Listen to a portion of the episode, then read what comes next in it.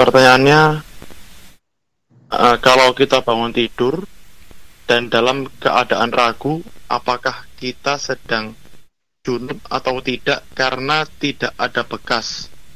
Tapi ada bau. Apakah ini bisa dipastikan itu mani begitu? Hanya dengan bau? Atau madhi karena dua ini agak sedikit membingungkan begitu. Ya Nah, terima kasih atas jawabannya. Eh, atas pertanyaannya. Nah. Barakallahu fikum jazakumullahu khairah. Semoga Allah Subhanahu wa taala menjaga kita semuanya.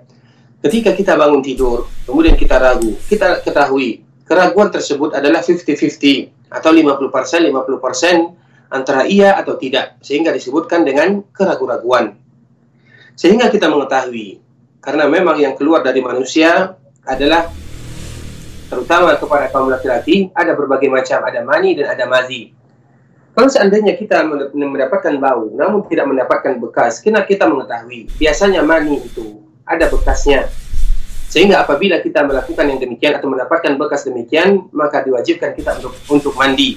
Namun kalau seandainya tidak ada bekas di sana tidak ada bekas di sana maka kita apabila ingin berhati-hati di sana maka kita cukup membersihkan uh, membersihkan dan mengganti mungkin pakaian dalam kita tersebut dan yang lain sebagainya.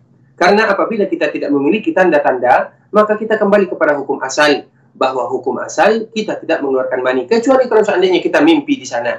Misalnya kita mimpi malam atau mimpi di malam hari atau yang lain sebagainya. Apabila ada tanda-tanda yang mana tanda-tanda tersebut merupakan sesuatu yang akan menyebabkan mani seseorang keluar, maka dianjurkan bagi mereka untuk mandi ketika mereka hendak melakukan ibadah sholat tersebut dan bangun dari tidurnya. Namun kalau seandainya ragu-ragu saja atau keraguan namun tanpa ada bukti, hanya sekedar bau saja, maka kembali kepada hukum asal bahwa tidak ada mani yang keluar.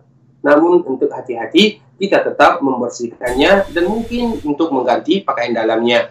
Barakallahu fikum wa jazakumullahu khairan.